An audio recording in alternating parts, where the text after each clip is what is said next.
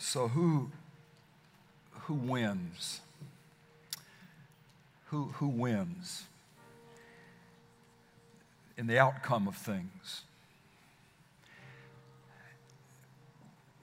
Who, who another way to put it, who, who is in charge ultimately of the things that matter the most to you? Who ultimately is, I realize I'm preaching to the choir here. I got, got, got an answer. But you know, we, we have this week, uh, two days from now, our president and the leader of North Korea meeting for the first time in the history of the conflict, those two at that level face to face. It's a historic event, regardless of how you feel about either of those leaders. It is nonetheless an amazing event, if indeed it takes place. And I believe that it's a call for the church to pray. God, give our president what he needs. Shut his mouth, open his mouth, give him the ability to see and to hear what he needs to see and hear and respond in that way.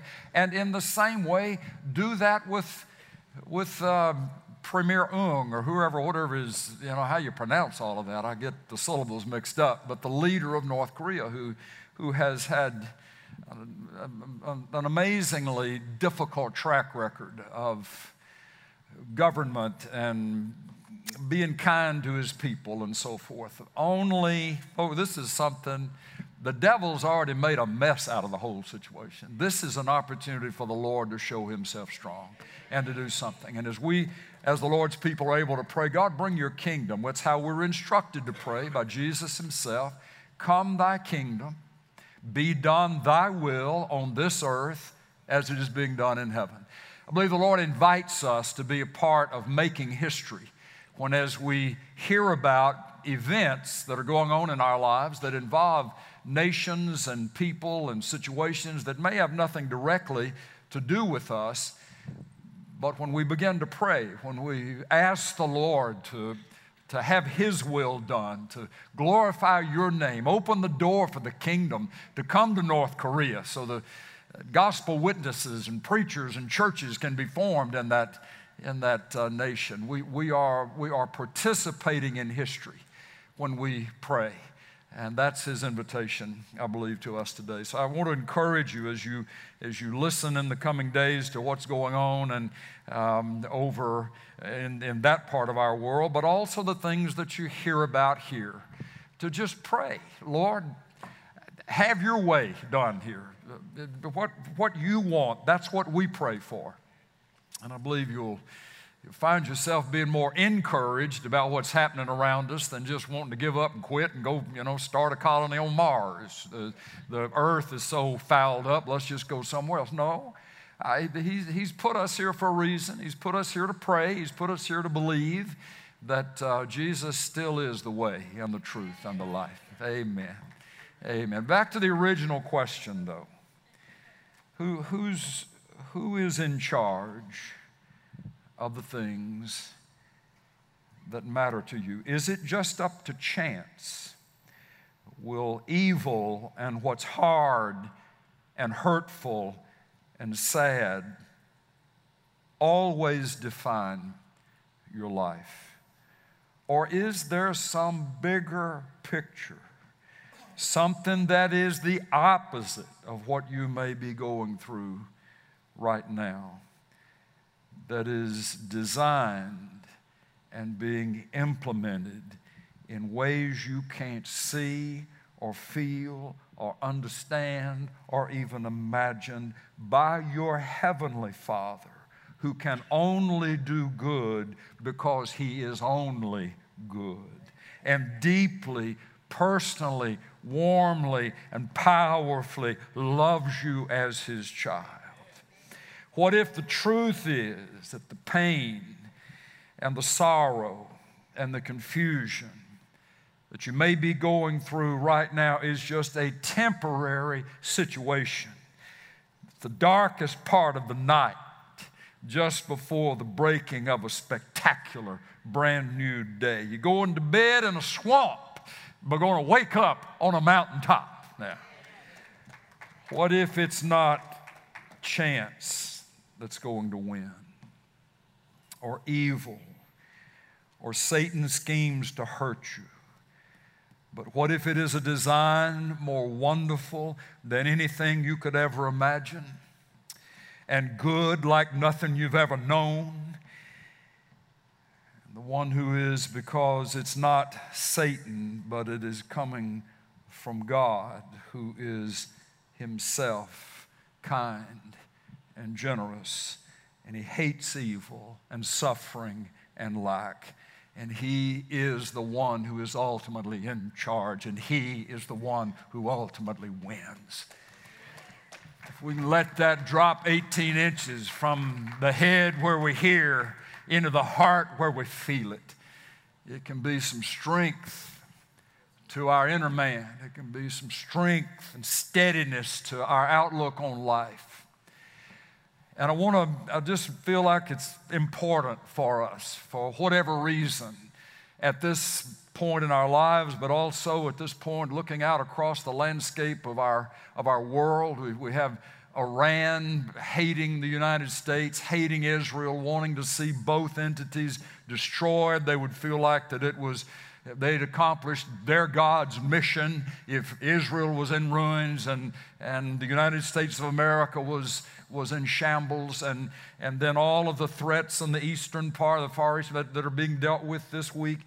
Who, who, who wins? Who, well, we can say God wins, you know, I mean, and that's what we, as a Christian, as a student of the scripture, ought to have confidence in our heart. But on the basis of what do we say that?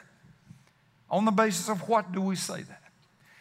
How do we know? How, how can we say that we believe the goodness of God will win? The love of God will win. The kindness of God will win. The justice of God will win. The life of God will win. On the basis of what can we say that? Well, I'm so glad you brought that up this morning because I want to try to answer that to some degree and help us in other. I want you to open your Bible to, the, to two places all at the same time. You ready? Genesis chapter 1 and the Gospel of John chapter 1. Genesis 1 and John 1. I want to show you something very interesting about those two starting points. Genesis 1 1 begins with these three words in the beginning. John chapter 1, verse 1 begins exactly the same way. In the beginning was the Word, and the Word was with God, and the Word was God. He was in the beginning with God. All things came into being by him, and apart from him, nothing came into being that has come into being. Well, from the Christian standpoint, we understand that that four letter word for word, W R D, is a synonym for Jesus Christ.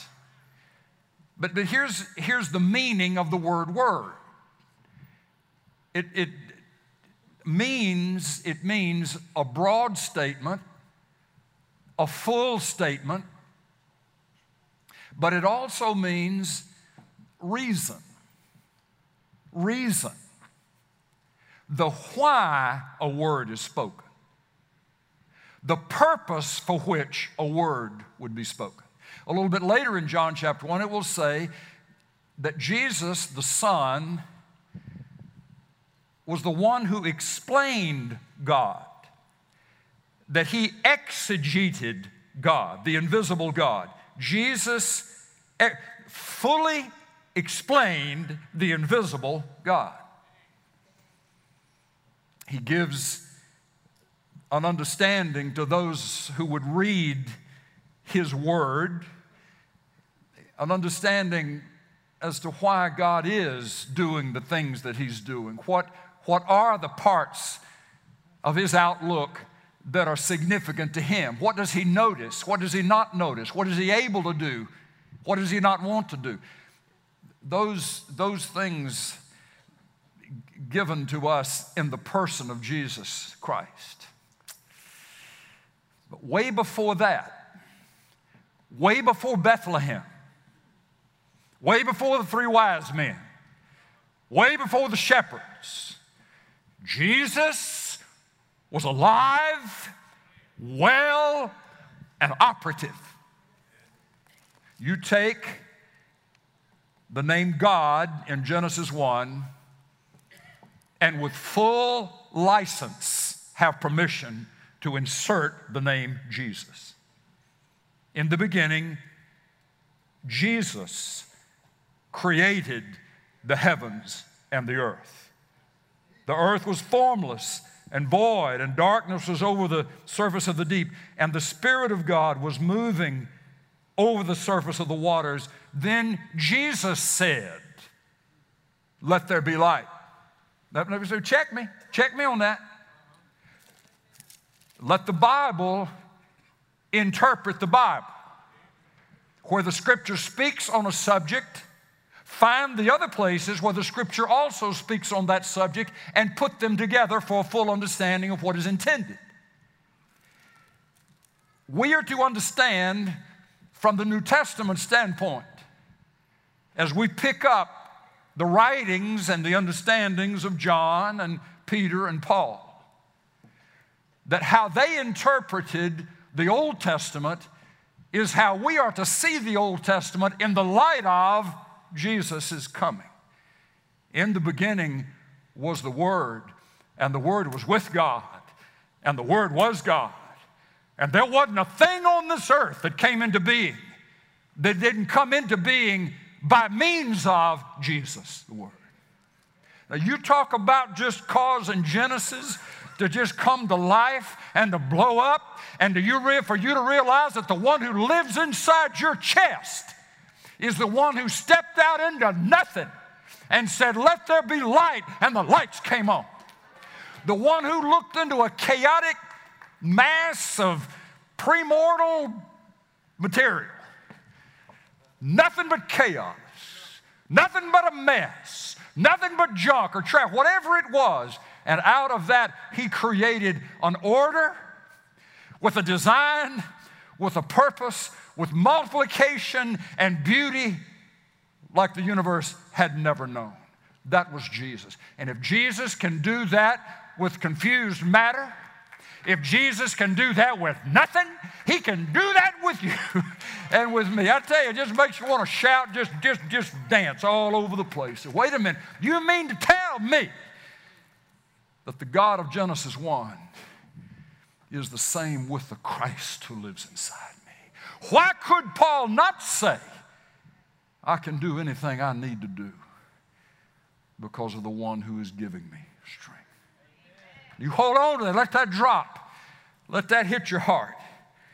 In the beginning, God created. Right? You go through that whole list, all of these days, six days of the created order, distinct and specific design, one building upon what has just been created in order for fish to swim. They're going to have water swim in. There's going to have to be, a, be, be the sun and the moon for the tides to function for the seas around the world, for crops to do what they need to do. The sun needs it. All of that fashioned by reason, by order, all of it created, created, created. Nothing has come into being that has come into being apart from Jesus. I want to suggest to you this morning that one of the reasons that we understand, based upon these truths, that God wins is because the scripture tells us he wins because of his divine right of creation. There is nothing on the face of the earth that he does not own. There is no rock, There is no land. There is no person. No person. No personality, including Satan himself, who did not get his, her, or its origin from God Himself, Jesus Christ in particular. I love the further elaboration upon that truth in the, in the Old Testament. Psalm 24 1. The earth is the Lord's. The earth is the Lord's and all it contains, the world and those who dwell in it. He has founded it upon the seas and established it upon the rivers. Zechariah 12, 1. Thus declares the Lord, who stretches out the heavens and lays the foundation of the earth and forms the spirit of man in him. Job 38, 4. The Lord speaking. Where were you when I laid the foundation of the earth? Oh, where were its bases sunk? Or who laid its cornerstone? Isaiah 48 13.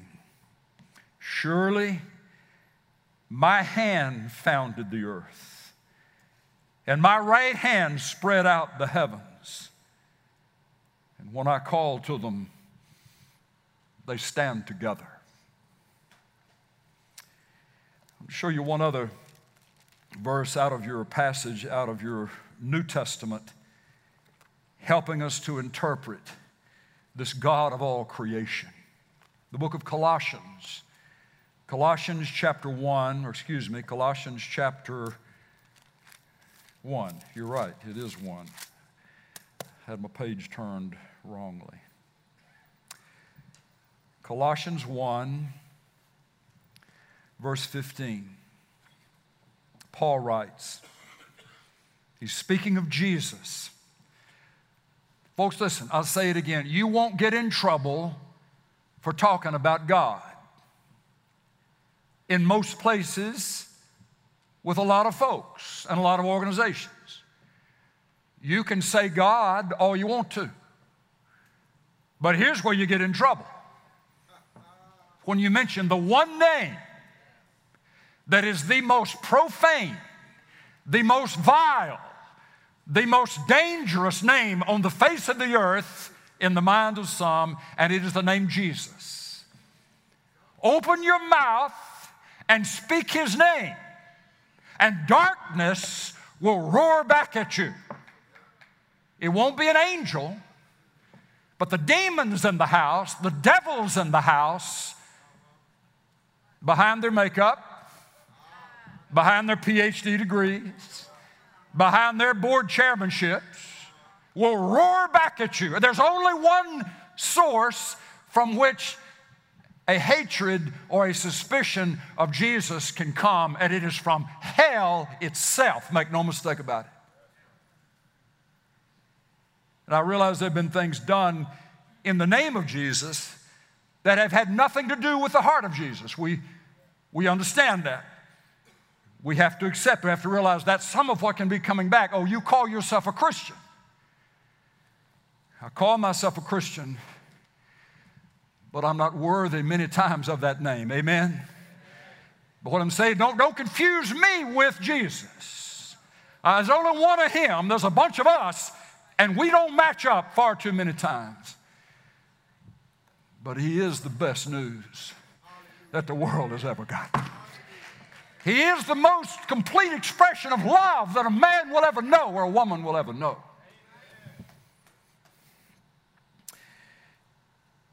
And he is, Paul says in Colossians 1:15, he is the image. Jesus is the image of the invisible God. The firstborn of all creation. And listen to it, here it says it again. This is John, we heard John, now Peter or Paul For by him all things were created, both in the heavens and earth, visible and invisible, whether thrones or dominions or rulers or authorities. That has to do with not only on the earthly levels of things, visible levels of things, but in the supernatural realm, in the invisible realm, speaking of satanic hierarchies of fallen angels. He has even created them prior to the time that they chose to walk away from God and to forsake the plan that God had for them. But He even created them.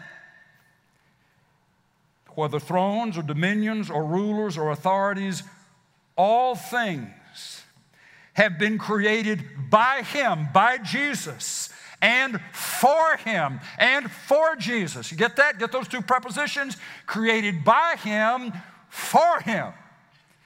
Not by Him, to be absent from Him, to have no connection with Him, but the heart of His desire to create you and me and all humans, all, all of his creations, is that not only would he have the joy of creating us by his power, but he intends to, to, to enjoy a relationship with us. He desires a relationship with us. But when the kindness of God our Savior and his love for mankind appeared, he saved us. Not according to the works which we've tried to do in righteousness, but according to his mercy because He loved us. And even when we were unlovely and we were pulling away from Him and we were running from Him, He was still loving us and His heart was still kind toward us. You got, you got to take all that is known of Jesus that we gain from the New Testament scriptures and you pack that up and take it back into the Old Testament. And then you unpack it again every time you hear Jehovah Elohim, Adonai. Put Jesus in those places. So, well, it, it's hard to understand in that season of law, those, that dispensation of law, how you can find a whole lot of the kindness of Jesus in some of those places, some of those times. But all throughout it, all throughout it, was the kind heart of God, the loving heart of God. You, you, you get into this, you read on through, get to Genesis chapter 2, and, and then you, you find that man has been created and woman has been created, and, and they, were, they were given the assignment to tend a garden called the Garden of Eden. Amazing thing about that is that they weren't going to be hooking up a mule to a plow, that they weren't going to be, you know, running, running fence posts, driving T posts in the heat. They were tending a garden that was being grown by God Himself. It was happening as a result of the fruitful ability of the Lord to cause things to flourish. He, he, just, he just wanted Adam and Eve there to be a part of the creation, a part of the operation, but not to have to do what they would do, as would later come to be the case, by the sweat of their brow. And Eve suffering like only a woman can know the suffering of childbirth. How, how did we get there? How, how did that all happen? I want you to find your way to chapter 3 and verse, we'll start, um, well, let me start reading with you and about early on in chapter 3. This is just, just verse 1. Start there with me. Now, the serpent was more crafty than any beast of the field which the Lord God had made. And he, the serpent, said to the woman, Indeed. Has God said, You shall not eat from any tree of the garden? And the woman said to the serpent, From the fruit of the trees of the garden we may eat, but from the fruit of the tree which is in the middle of the garden, God has said, You shall not eat from it or touch it, lest you die. And the serpent said to the woman, You surely shall not die. For God knows that in the day you eat from it, your eyes will be opened, and you will be like God, knowing good and evil. Now, here, you know, you know the problem with the devil? One of the problems with the devil is he can tell you the truth and at the same time not tell you the whole truth. It, it was God's plan for Adam and Eve to not have to ever know evil. And if they did what he told them not to do, and they violated his instruction, his command to them, at that point, they understand, they would come to understand what being an evil doer was all about. So the devil, the serpent, told her the truth. He doesn't want you to become like him. True. God has the ability to handle both good and evil without evil polluting the good. He's able to separate the two, he's able to distinguish between the two. But as humans, once we know evil, it can be hard for us to stay away from evil. It can attach itself to our soul and He can cause us to keep going in that direction, lying to us, deceiving us. And only later do we learn that the way of the transgressor is hard. That the wages of sin is death. Something is going to die. You want to know what's amazing?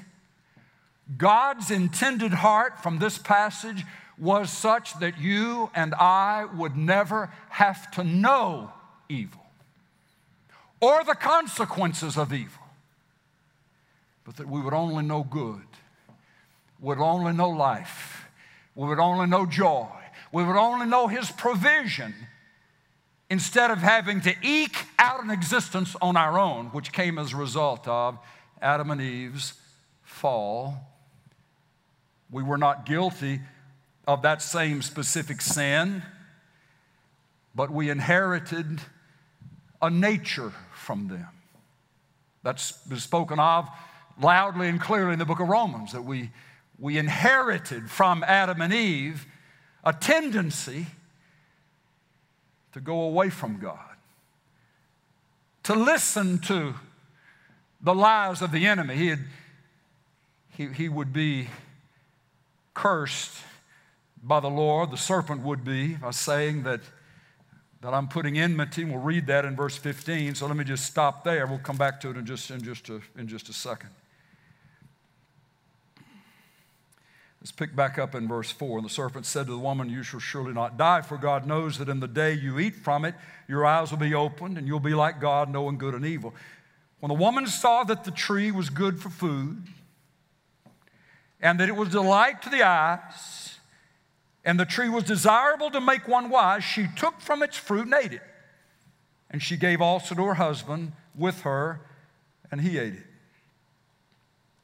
Then the eyes of both of them were opened in a way that they had never had their eyes opened before, because now they're understanding something called evil and they knew that they were naked. Never had known that before. And they sewed fig leaves together and made themselves lawn covers. That's what sin will do. Sin brings shame. Sin brings something to us that we then begin to have a sense we've got to hide. We've got to hide it. We've got to hide from other people. There's something, sin equates to shame. Started here.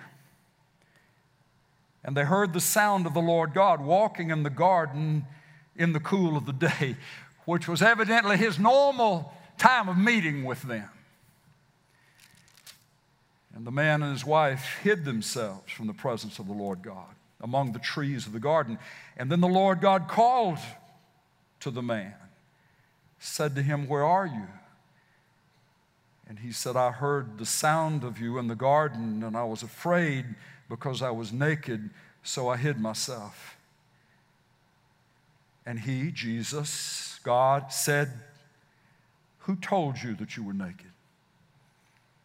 Have you eaten from the tree of which I commanded you not to eat? Notice, in God's understanding, we run from Him when we've got sin going on in our lives.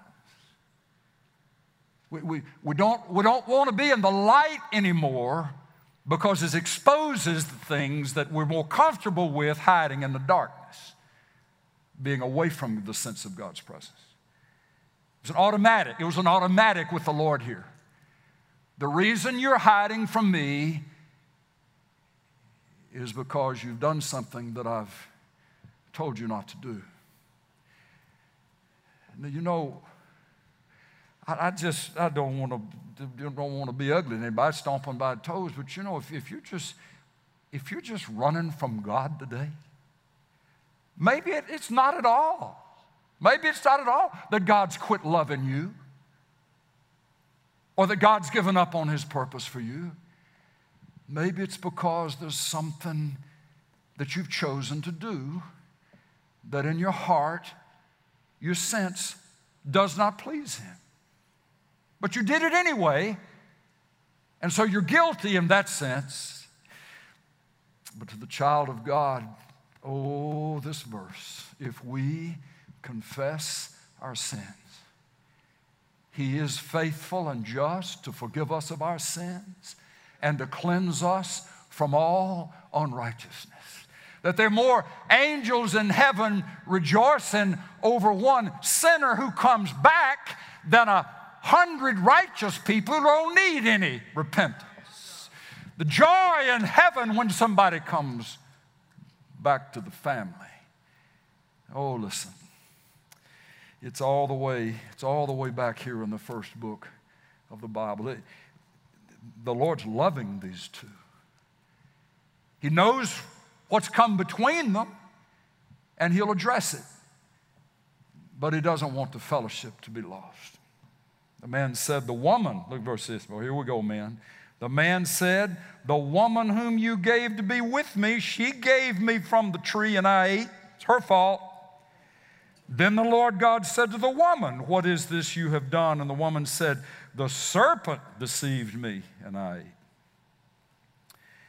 And the Lord said to the serpent, Because you've done this, speaking of the serpent, Satan cursed are you more than all the cattle and more than every beast of the field? Oh, no, wait a minute. We got back up. Wait, wait. This, I, I'm, I'm trying to figure out is the devil more powerful than God? Is, is, is the devil, is, is the devil going to live longer than God? Is what's true of the devil going to last longer than what's true of God? When we start talking like that and wondering about that, we forget who came first. Who created who? Who, who gave the other one the ability to be? The Creator now has the ability to curse the creation by right of creation. Hold on to that. By right of creation. By right of creation. Curse you are more than all the cattle, more than every beast of the field. And on your belly shall you go, and dust shall you eat all the days of your life. And then this verse I will put enmity between you and the woman, and between your seed and her seed, he, her seed, shall bruise or crush your head, and you shall bruise him on the heel. You will continually be biting at the heel of humanity, trying to seduce them, lie to them, pull them away, take them into disobedience, take them into transgression, pull them away into rebellion and sin. That will be what you do from now on. You started with Eve in the garden. Now, for the rest of your existence, you will be cursed to come in low, cursed to come in hit low, to drag people into sin, to tempt them, to pull them away. To the woman, he said, I will greatly multiply your pain in childbirth. Well, that may be saying that if, if, if Eve hadn't taken a bite of that apple, she might have been able to bear children and it would have been no big deal.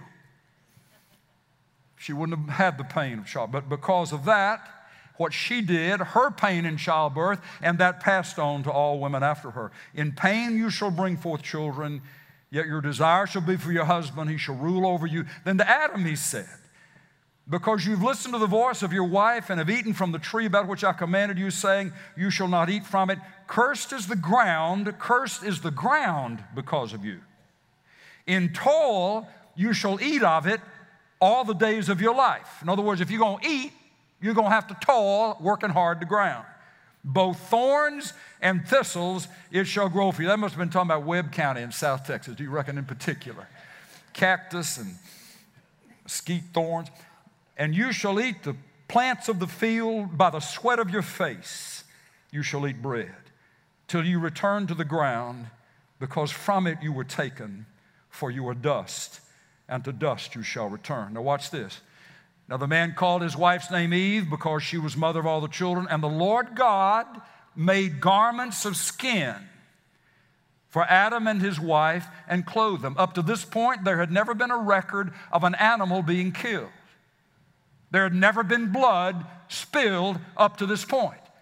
It's a foreshadowing of what the Jesus who is talking to them in the garden was going to do one day with his own body on a tree, on the cross, shedding his blood for the forgiveness of sins.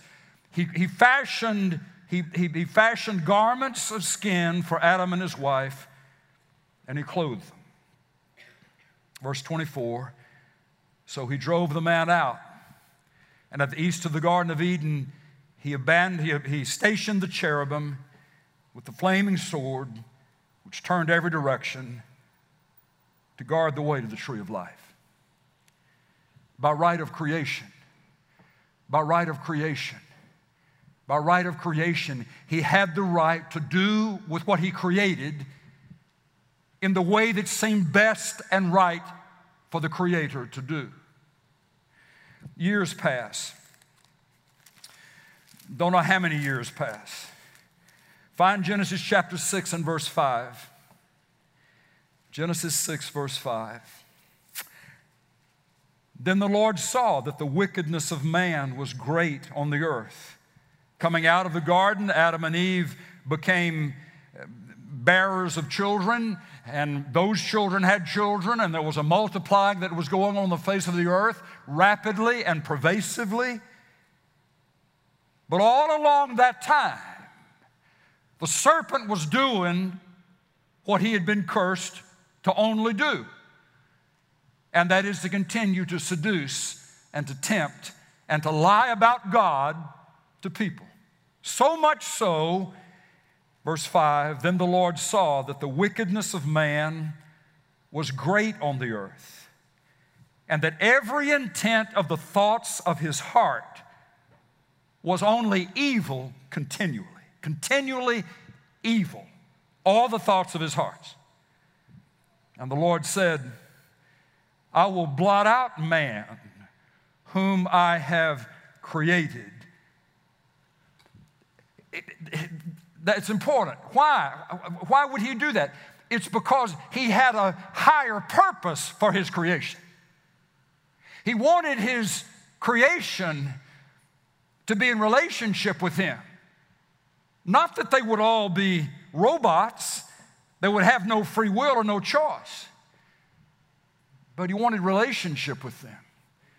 He wanted them to be living in such a way that it would be befitting of the privilege that they have been given for free. They're breathing free air, they're living in a free body, they're eating food that He has made provision for them to have.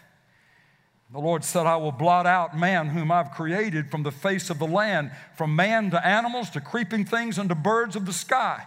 For I'm sorry I have made them. But then look at this next verse. Noah found favor in the eyes of the Lord. These are the records of the generations of Noah. Noah was a, Noah was a righteous man, blameless in his time, blameless in his time. Can I say that one more time? Blameless in his time. when the whole rest of the world was living like hell and deserving of hell. Noah was not being pulled in the direction of the world. Noah was connected this way. And guess what? God, the Creator, noticed it. There's one of my creations that hasn't gone the rest of the way of the rest of the world. I notice that one. I notice these, but I notice these two for distinctly different purposes one for destruction, one for preservation. Folks, listen to this. The whole world around you, your whole family may be going berserk. You can maybe working at some place where it just seems like everybody chasing everybody else's wife and the morals of tomcats and lying and stealing and whatever, and, and that's just the way it's going. You say, Well, I can't make any difference. I mean, I'm just here. I just work here. Oh, yes, you can make a difference. Oh, yes, you can stand out in the way that's the most important. Because everything that you see going around you, get this, folks, the Creator has a right to deal with His creations. Whether the creations cry, This is a democracy, it's not a democracy when it comes to God. There's only one of Him. It's a total theocracy when it comes to Him. You say, well, I don't like that. Get over it, sister or brother. When you die, when you leave this life and you stand before the Lord, it won't be your homeroom teacher. It won't be your grandmother. It won't be some people who really loved you and liked you. It will be the God of all creation who created you and will be wanting to evaluate you and me on the basis of have we lived in the way that His creation was intended for us to live? That did we live that way?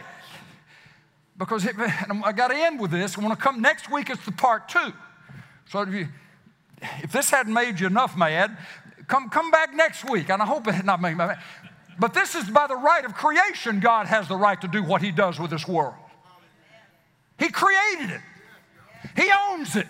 Every human being, every person, every square of land, every building, every high rise, He owns it. The foundations of the Lord are His.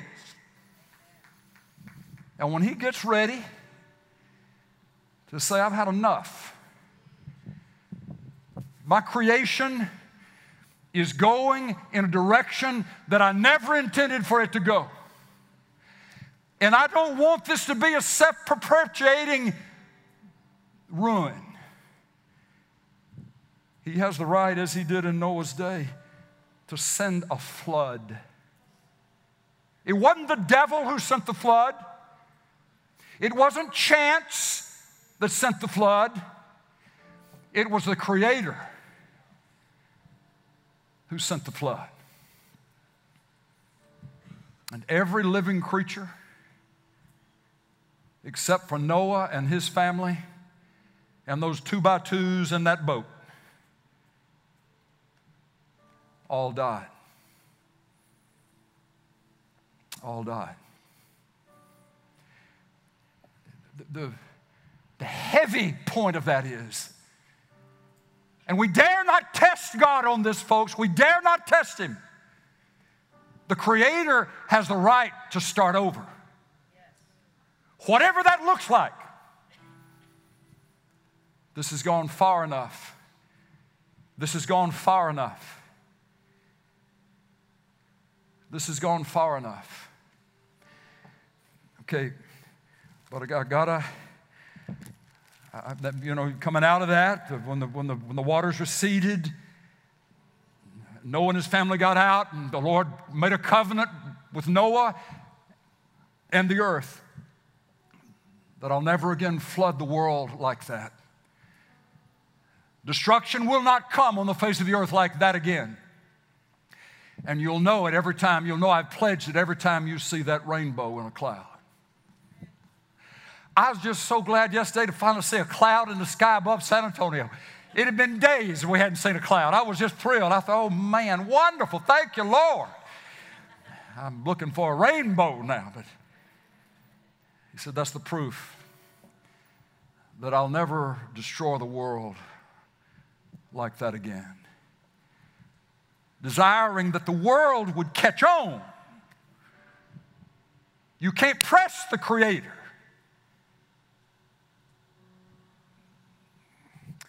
Exodus 34. Israel has come into being centuries later now, the people of God. They've been in bondage. Moses leads them out. But listen to this statement Moses is on his way up to get the second set of tablets of the Ten Commandments. And the Lord descended on the cloud and stood there with him as he called upon the name of the Lord. And then the Lord passed by in front of him and proclaimed, Here's what the Lord said about himself. This is the way the Lord introduced himself, spoke of himself to Moses. These words The Lord, the Lord God, compassionate and gracious, slow to anger and abounding in loving kindness and truth, who keeps loving kindness for thousands, for thousands of generations, who forgives iniquity, transgressions, and sin. And yet he will by no means leave the guilty unpunished, visiting the iniquity of fathers on the children and on the grandchildren to the third and fourth generations. Doesn't take rocket scientists to see that in family lines. What has destroyed a father, somehow or another, the son of that father, well, daddy did it, and so he does it. She does, and it keeps on passing down to the third and fourth generations. But prior that, to that, the Lord says, that there's compassion in my heart. I don't want it to go that way. I don't want it to end up that way. I'm gracious, slow to anger. It, may, it, it takes a lot to get me mad. I, I, don't, I didn't come into this world mad at the human race. I, I'm slow to anger, abounding in loving kindness and truth, who forgives iniquity transgression and sin. But God saw something in that gener- in Noah's generation.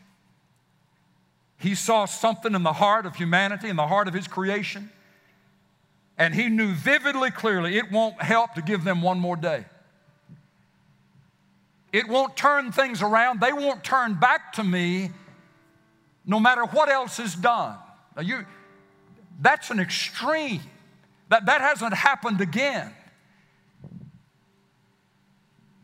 But by divine right of the Creator. He had the right to deal with His creations.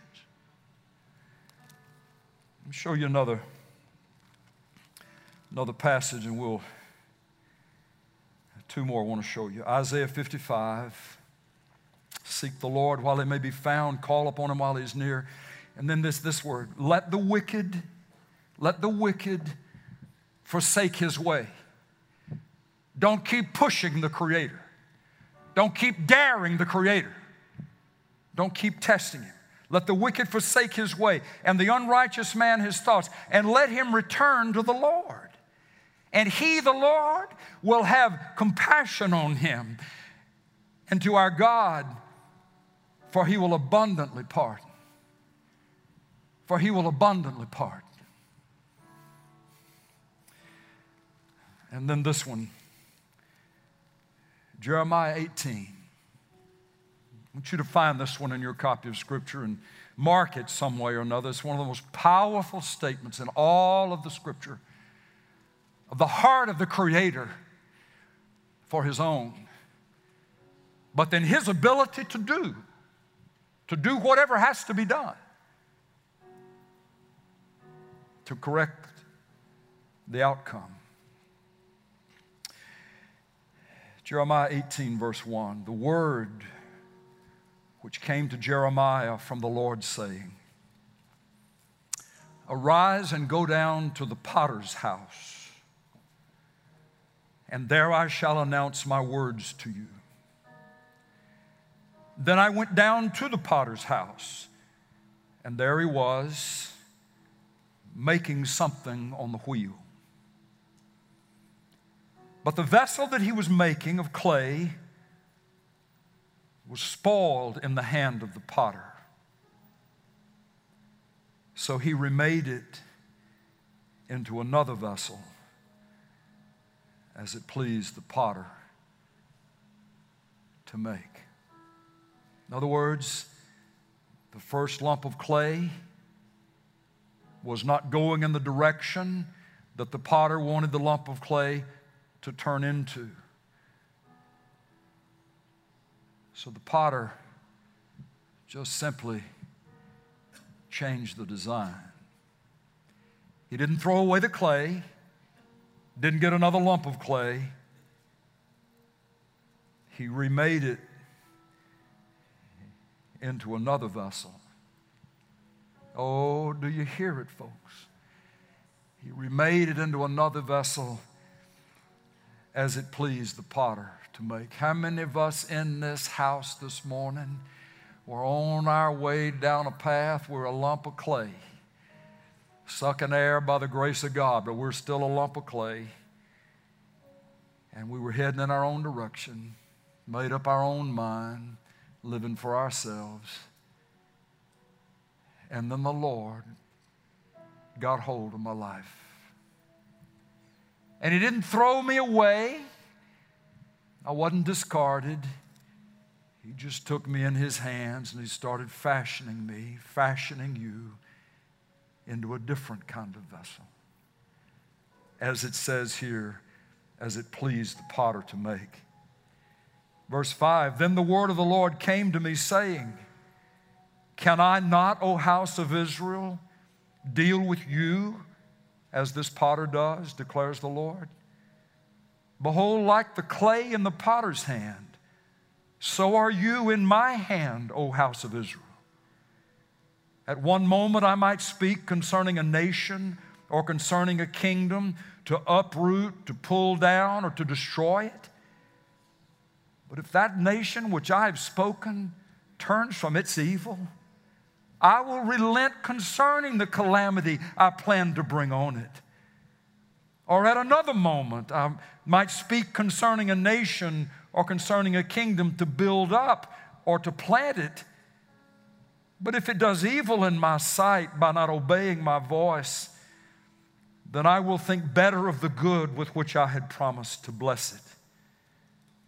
So now then, speak to the men of Judah and against the inhabitants of Jerusalem, saying, Thus says the Lord, Behold, I am fashioning calamity against you and devising a plan against you. Oh, turn back, each of you from his evil way, and reform your ways and your deeds.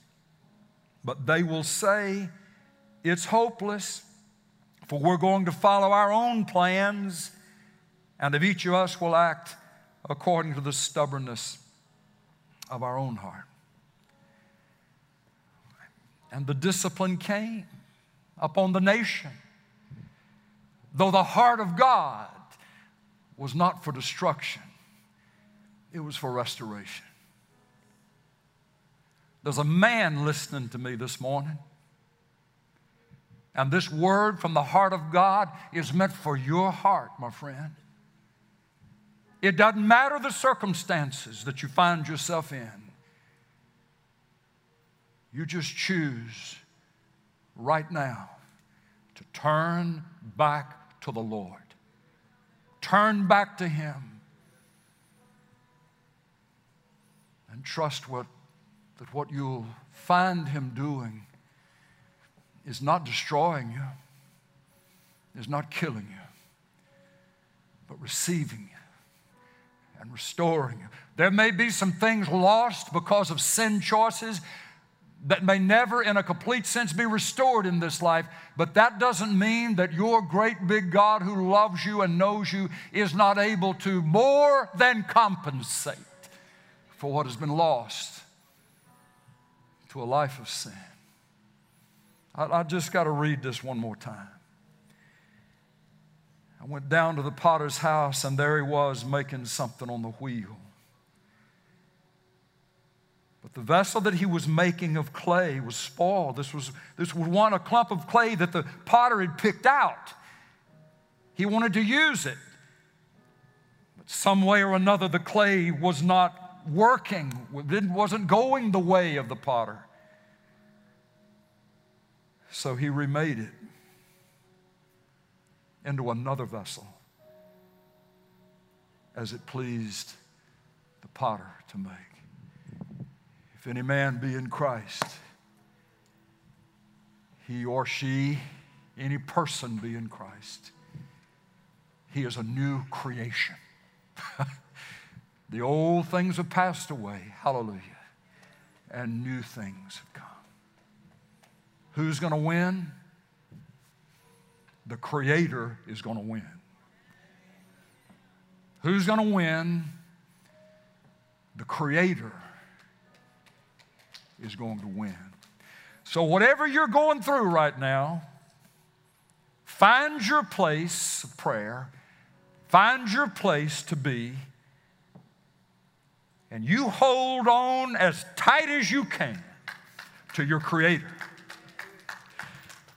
Because wherever He is, is solid ground. Wherever He is, is the direction you want to be. You with Him, you win too. We may not see all of that in this life. Some folks are on the other side, having died in faith, but trusting, trusting. And oh my goodness, on the other side, when they're past this vale of tears, they're on the other side of the river, and they're in that place called the Father's house. They see all things clearly, and they're understanding I didn't lose one thing. Look at where I am. Look at where I am.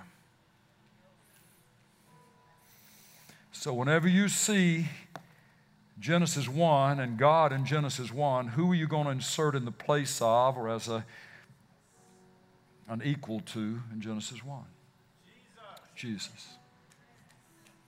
And the Creator wins.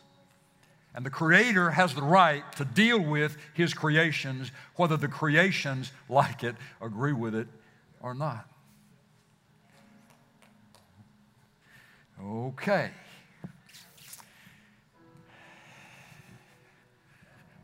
I'm just, I feel like we just needed some stuff that just would settle in down deep down here. Okay. I can stand on this. The world may be going crazy, choices around us may be going nuts and away from God. But who was here first? Who created who? Who's in charge of what ultimately? The Creator wins.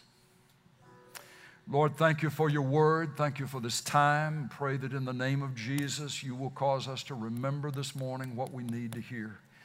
And we'll carry out from this place living words, your living words of truth. And that it'll be just help to be discernment for us. We, we can judge better things going on around us, things we're hearing or seeing. Lord, I pray you just put the mantle of Noah on each one of us, the anointing of Noah on each one of us. That we will be found faithful to you regardless of who isn't faithful around us and how many of them aren't. But that you would find in us a heart that is loyal to you, that loves you, that wants to please you, that is grateful, humbly grateful for all that you have blessed us with. In Jesus' name.